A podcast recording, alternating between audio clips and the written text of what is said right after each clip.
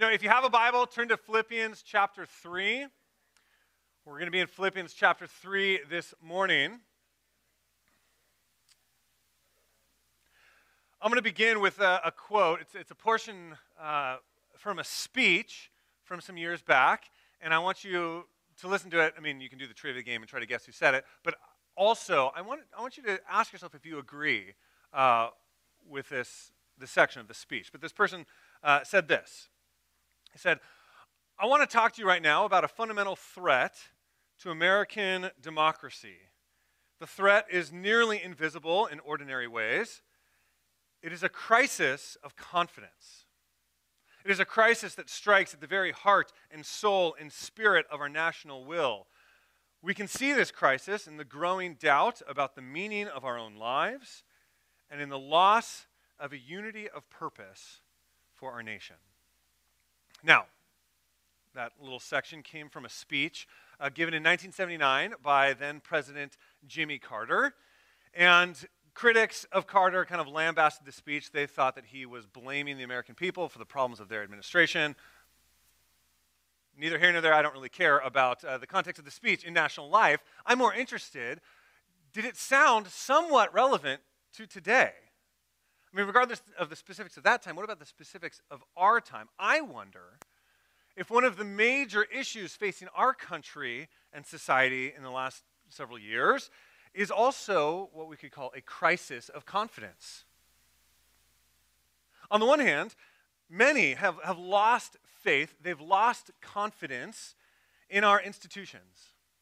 There are those who don't trust the government, they don't trust the courts, they don't trust the police, or on the flip side, they don't trust the CDC, they don't trust public health officials, they don't trust the school board, they don't trust the media. See, it's not a matter of left or right. There's a crisis of confidence in institutions and voices of authority. But the crisis goes further you know, in the heat of the cultural uh, moment the last couple years, there were some who were very bold uh, and out there in their opinions, letting you know what they thought. Uh, but a lot of folks felt sheepish or insecure about what they could or couldn't say. There's a lot of insecurity or fear that we might get in trouble for saying something wrong or not saying something regarding a multitude of issues. Again, it's not isolated to, to right or left, but many experienced a crisis of confidence in themselves to navigate our cultural waters. I mean, imagine answering the question. Someone today at church asks you, hey, who did you vote for? And you have to answer that question. What would happen to you? You'd have a flood of other questions. Okay, who is this person? What's the context? What, what are they like? What's their bent? You know, how do I couch this so that I'm not going to make them mad as I, as I try to explain or justify, you know, what I did or didn't do, and you'd be kind of angry at them for even asking, you know, is that even appropriate? I mean, if you resonate with any part of that, you have experienced to some degree this crisis of confidence. Now, in the first century, the church of Philippi, they experienced similar insecurities. On the one hand, they, they experienced pressure from the wider culture for going against the grain. I mean, they believed some things that did not gel with the Hellenistic culture at the time, uh, and that challenged the supremacy of the empire. So there was pressure from without, but there was also tension within. Within the church was disagreement. We're not totally sure about the specifics, but these dear people who had labored side by side for the gospel were having their unity tested. I wonder if they experienced an insecurity or a, a crisis of confidence. Well, into their world and into ours, Paul writes this letter, and he has somewhat of a, a curious remedy for what ails us.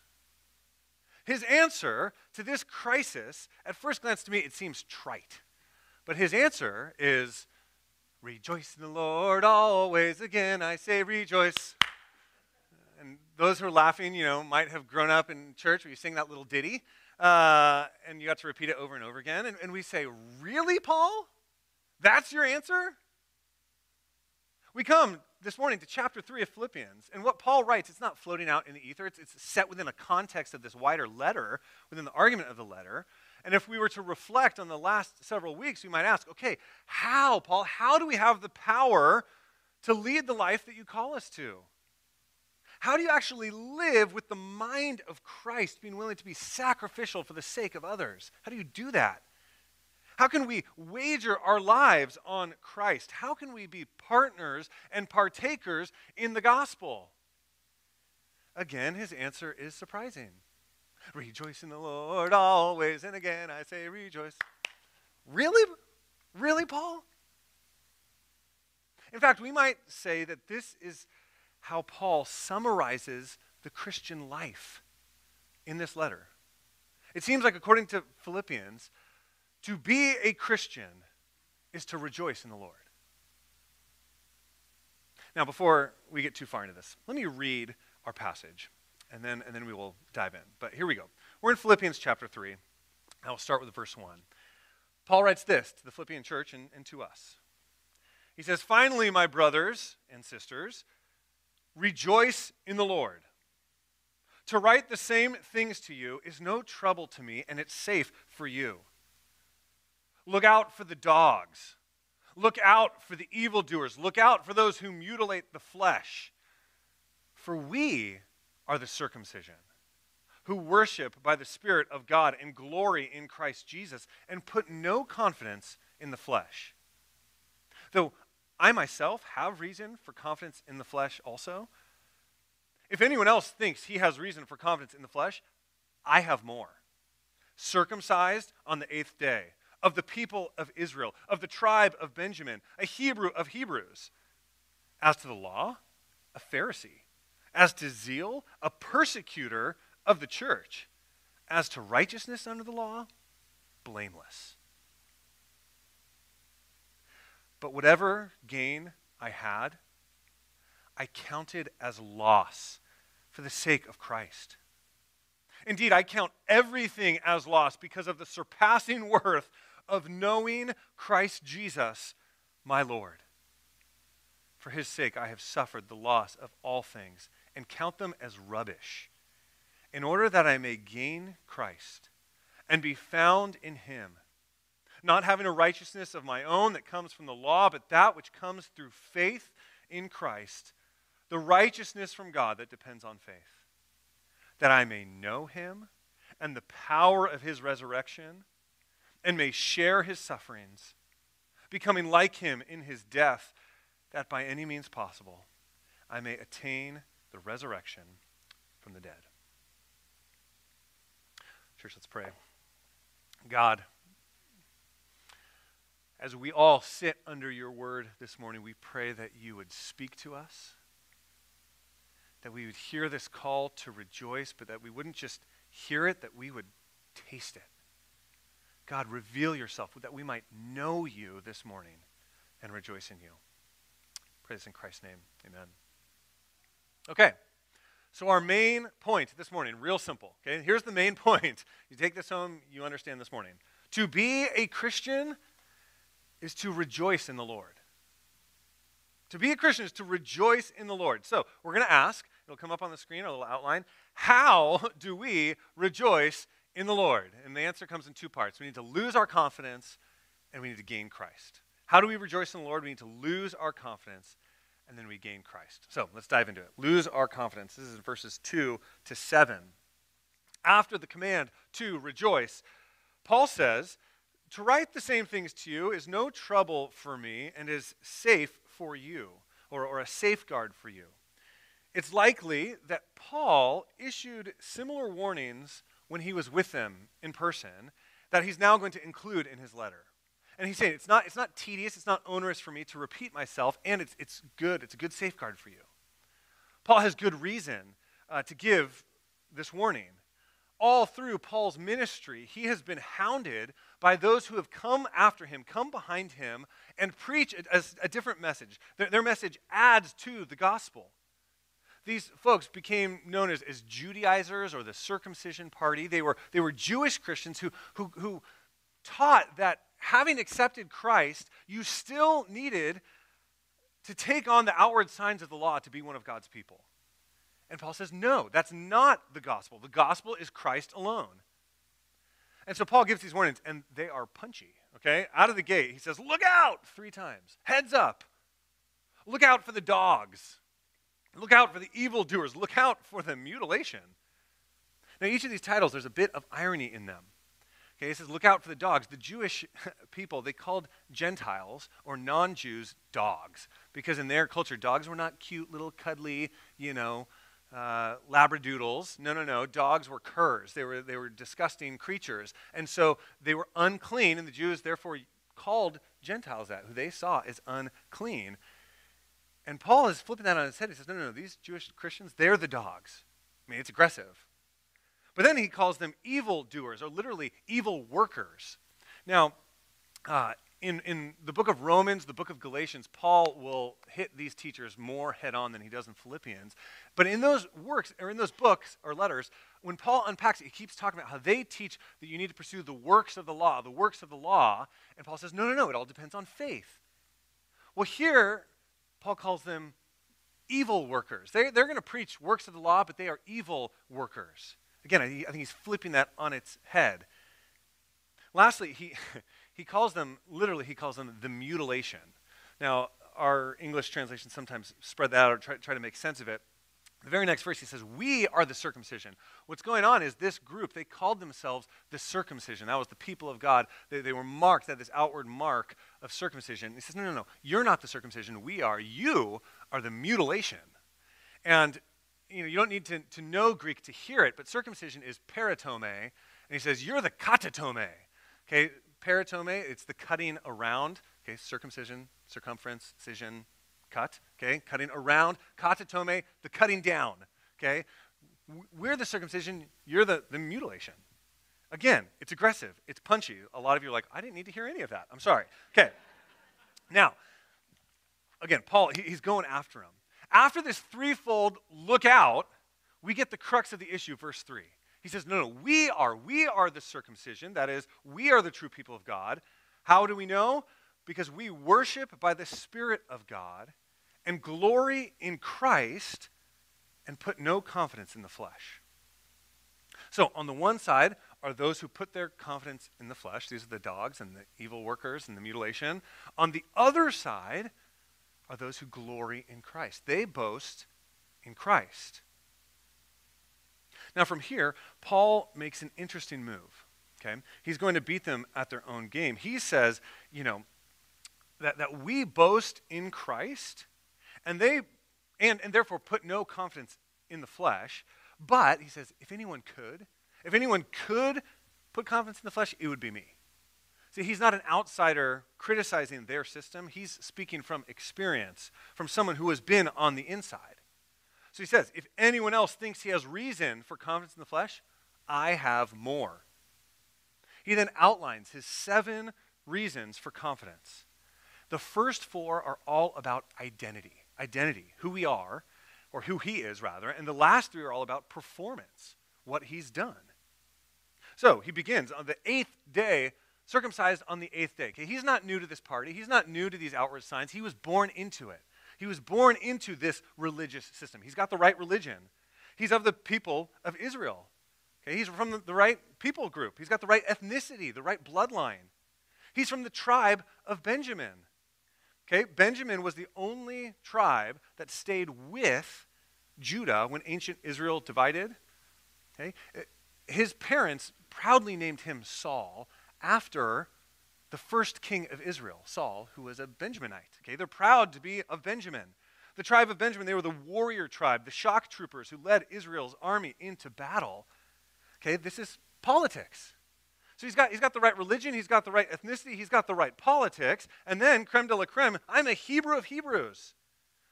Okay? I, I, I'm a Hebrew born to Hebrews. I have the right language or culture, the right family. His identity, which he received by virtue of his birth, was flawless according to these other people's standards. But then he goes on from who he is to what he's done.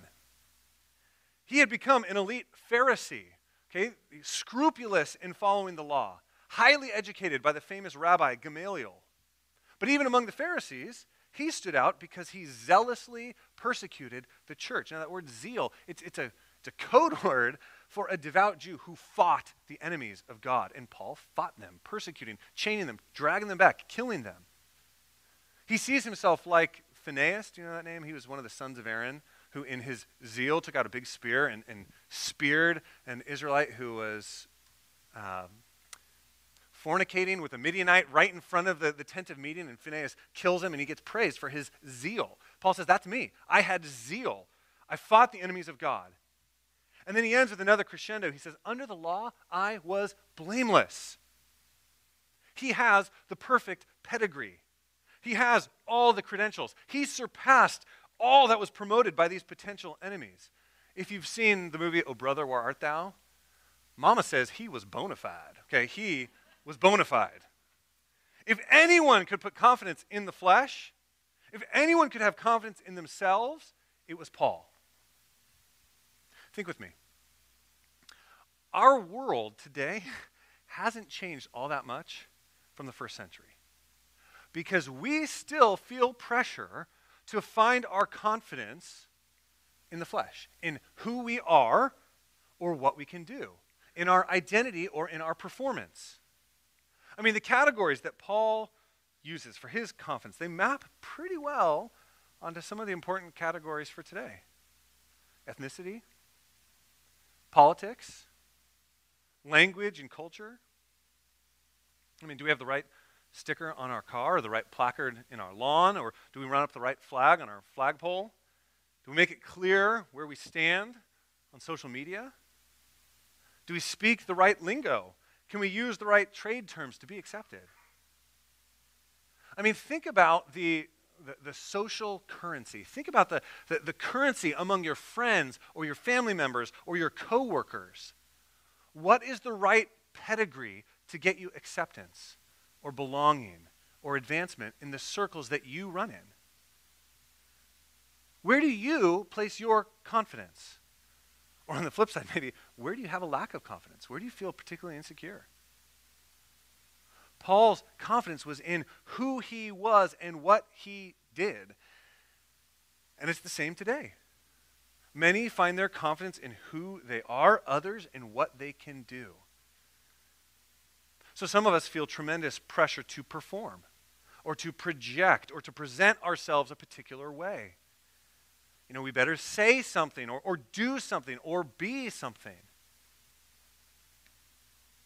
You know, the, the woke and the anti woke can both become Pharisees. The privileged and the oppressed can both be persecutors in their zeal. We all can be terrified of getting things wrong and feel pressure to be blameless. But confidence in the flesh, it's not only seen in our cultural flashpoints. Maybe in your circles, the currency is different. Okay, in your circles, you, you feel confidence or lack of confidence maybe because of your house or your vacation that you got to go on and then put on Instagram or your job you know, I always feel bad for moms in particular because they can never win. You know, in some circles, they're bad moms because they stay home full time. And in other circles, they're, they're bad because, you know, they only stay at home and, you know, they don't have something more meaningful in their life. There's pressure to have a career and do something. There's pressure to stay home. No matter what, they feel bad. You can't win. I feel bad for moms. I'm sorry. Maybe in your circles, it's not that. Maybe in your circles, the confidence comes from your knowledge of pop culture and memes. I hope that's not you. That's more, you know, junior high, but okay. Maybe it's confidence in fitness or acumen in a hobby.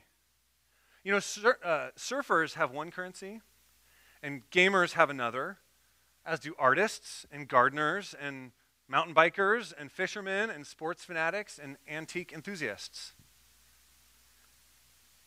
Maybe in your circles, the confidence comes from your kids. You know, their relative success or failure somehow is a reflection on your worth. So you place your confidence in them. In our culture right now, there's a huge amount of value given to those who have a story of, of overcoming adversity. So maybe in your circles, you gain confidence from having a story to tell about how you have suffered but overcome. On a more trivial level, I've been in circles before where the currency is complaining. You know, you get credit for commiserating. You know, how often do we feel more important because we're so busy? You know, oh, I'm so busy. And that somehow gets us credit with those that we're talking to.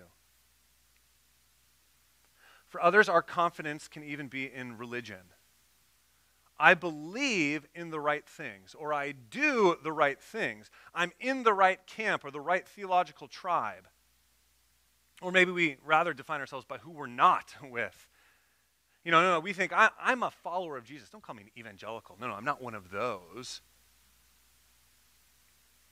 What is the currency in your circles? in your family, with your friends, with your coworkers? What is the pedigree? What are the credentials that give you confidence? What helps you feel bona fide? Now, Paul understands our predicament. He understands that all of these things that they are gain, they get us ahead in certain circles. He understands. He was flawless. But, but, okay, that word, so important in our passage, in Paul's argument, as a biblical term, but, it's so huge.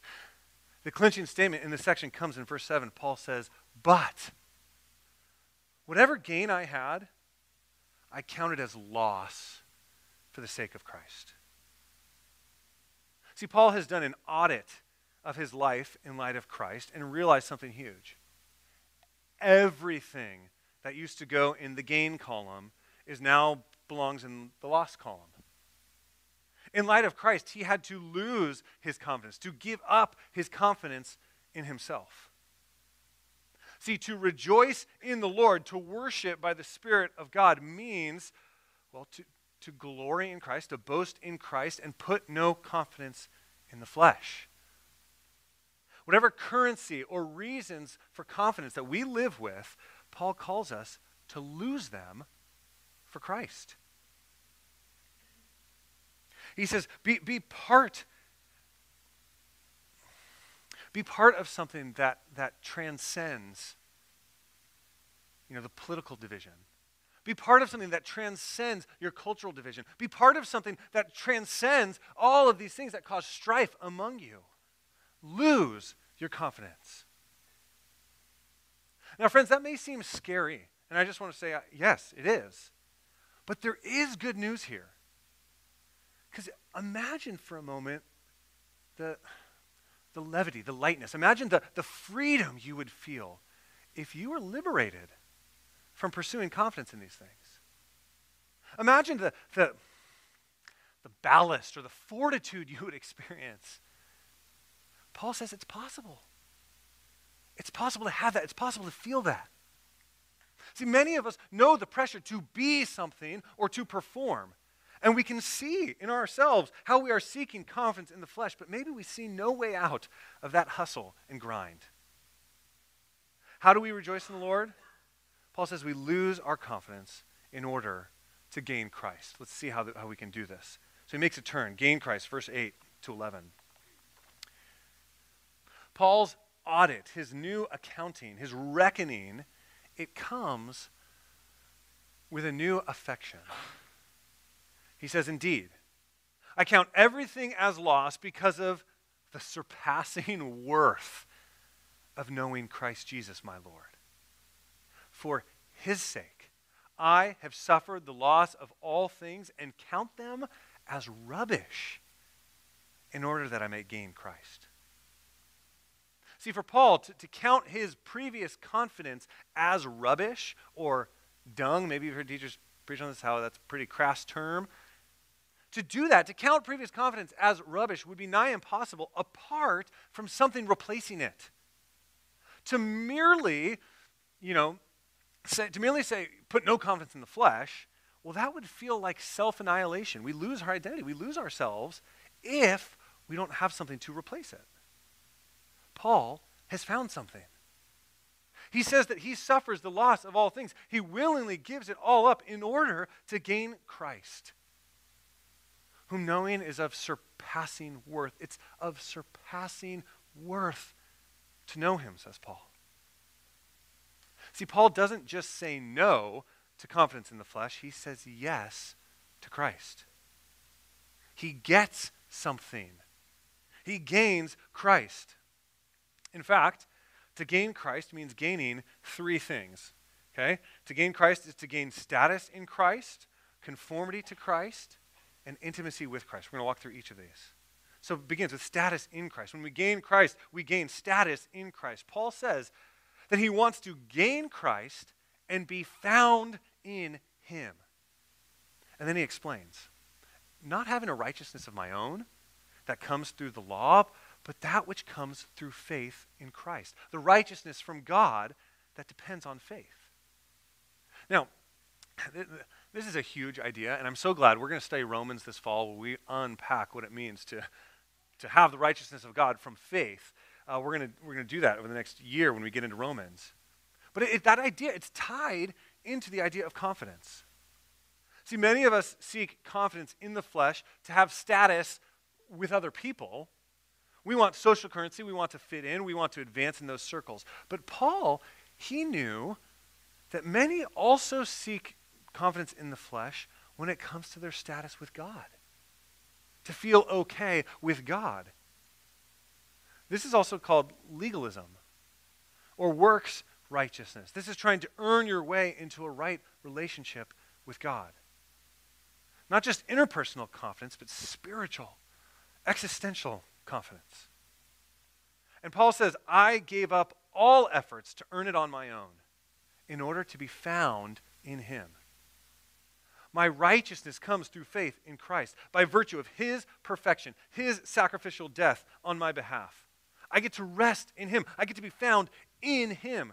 So that when God looks at me, he sees Christ. And God declares righteous, perfect, blameless.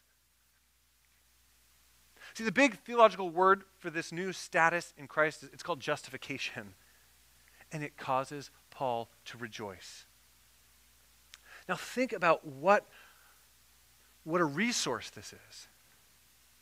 Paul can stand before Caesar prepared for any verdict because he knows that God looks at him and says, righteous, righteous in Christ. Paul can encourage the Philippians to face any accusation from a hostile culture because God looks at them and says, righteous in Christ when that registers in our hearts, when it registers in our hearts that we have divine vindication, eternal validation, because we are found in Christ, well, then we no longer need to seek the validation of the world around us.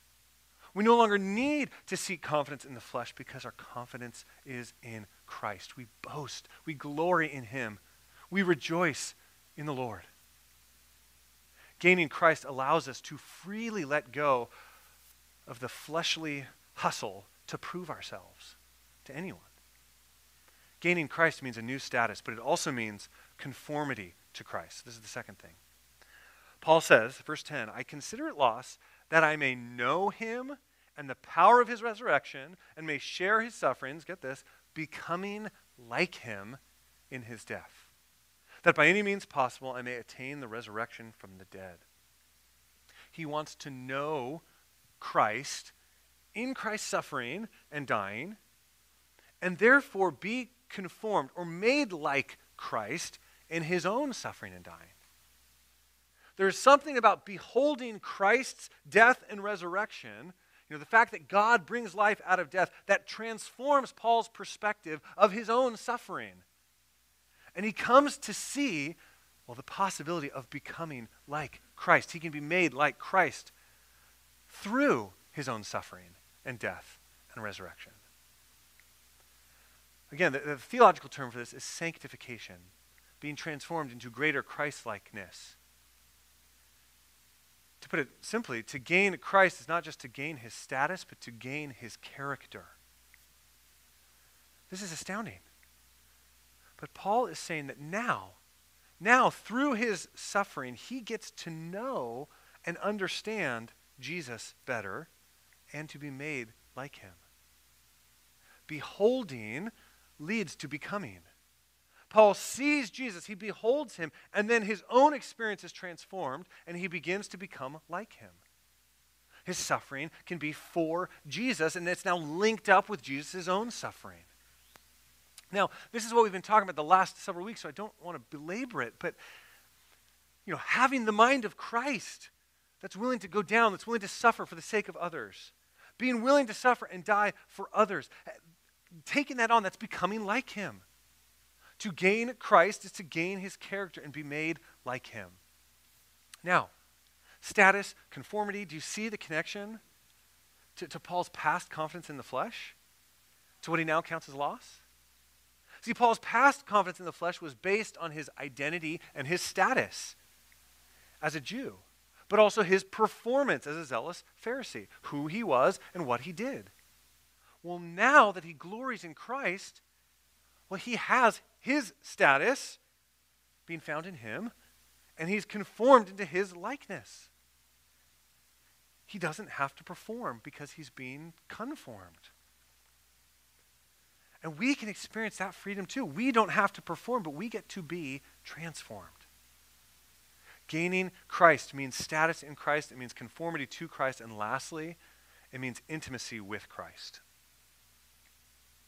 When Paul says that he might share in his sufferings, the word, well, it's a familiar one. It's koinonia. We talked about it several weeks ago fellowship. Paul doesn't just emulate Christ, he gets to experience him in his suffering.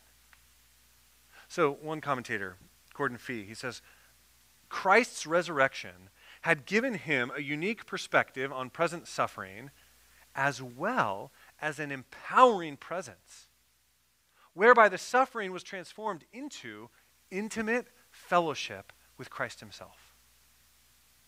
More simply, Alec Motyer, he says, we are not copying a dead model, but we are walking in fellowship with a living Savior. Let me say that again. We are not copying a dead model as, as, we want to become like Jesus. It's not as if we're just, you know, what did Jesus do? You know, become like him, do what he did. No, no, no. We get to walk with him. He's alive, and we commune with him through living for him. When Paul talks about the surpassing worth of knowing Christ, it's not just intellectual assent. It's a relational knowing, it's intimacy. Now, some of us think that we have status because we believe the right things. If I believe the right things, well, then I get in. You know, we can tick the theological boxes. Others think that God will accept us because we do the right things. Look, I'm trying, I'm doing my best, I'm a good person. We try to imitate Jesus, to be like him in our own strength. Now, it's good to believe the right things and it's good to do the right things. But do you know him? Do you know him? Do you rejoice not just in what you believe or what you do, but do you rejoice in him? To gain Christ is not just to gain his status, which is amazing. It's not just to gain his character, which is astounding, but it's to gain his presence. We get him. Look at verse 11. It can be kind of confusing the way some of our translations render it, but it almost sounds as if Paul maybe won't attain the resurrection of the dead by any means possible. It's hard to translate, but that, that's putting the emphasis in the wrong place. It's not whether he will be raised, that by any means, it has to do with how, by what path he will reach the resurrection. The by any means, I think, is pointing to the uncertainty of his trial. Paul is ready to share in sufferings and be executed by the Romans like Jesus, becoming like him in his death, be executed by the same folks. but he's also ready to be let out, to die a different way. To live as Christ, to die as gain. By any means, I think is saying that whatever death is in store for Paul, he's going to gain Christ at his own resurrection. See, there's no crisis of confidence for Paul when it comes to his future. Far from doubting his future, Paul's pointing to his future.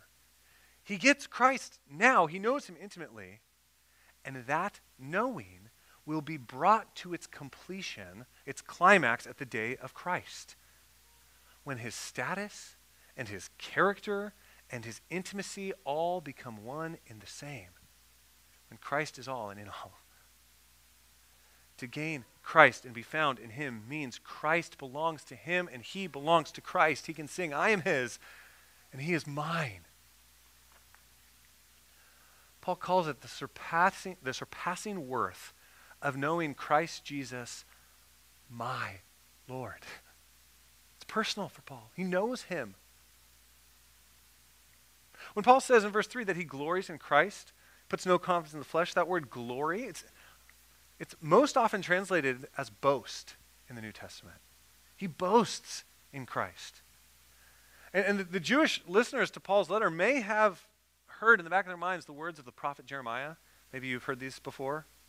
Jeremiah 9, 23 to 24. Thus says the Lord, let not the wise man boast in his wisdom. Let not the mighty man boast in his might. Let not the rich man boast in his riches, but let him who boasts boast in this, that he understands and knows me. That I am the Lord who practices steadfast love, justice, and righteousness in the earth. Paul says, I know him. I know him. I had everything. I had everything. I had every reason to boast, but now it's trash. It's nothing compared to knowing him. This is why Paul glories in Christ. This is why he sees surpassing worth that makes everything else rubbish. It's why he rejoices in Christ. He knows him. So, our main point to be a Christian is to rejoice in Christ, to lose our confidence and to gain Christ. This new accounting, it's a picture, well, it's a picture of conversion. Paul dies to his old life and is raised to new life in Christ. He looks at the old life and says, You're dead to me. You are lost. And he looks at his new life and he rejoices and its surpassing worth. Death, resurrection, repentance, faith, loss, gain, rubbish, surpassing worth. But this isn't just a one time event. Paul continues to count it as all rubbish. He keeps it in the loss column despite every temptation to find confidence in it again. He keeps regarding it as loss in order that he might continue to gain Christ. It's an ongoing accounting and an ongoing joy. To be a Christian is to rejoice in Christ daily.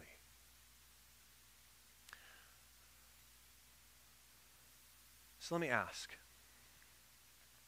where is your confidence this morning? Or where's your lack of confidence? Are you hustling are you striving to find your confidence in who you are or what you can do? Or have you tasted this joy? Can you feel the surpassing worth of knowing Him? Not just hear about it, but experience it. Can you taste and see and know that worth? That will drive out all past confidence. That you, that you will gladly lose your confidence to gain Him. That's what it means to rejoice in the Lord.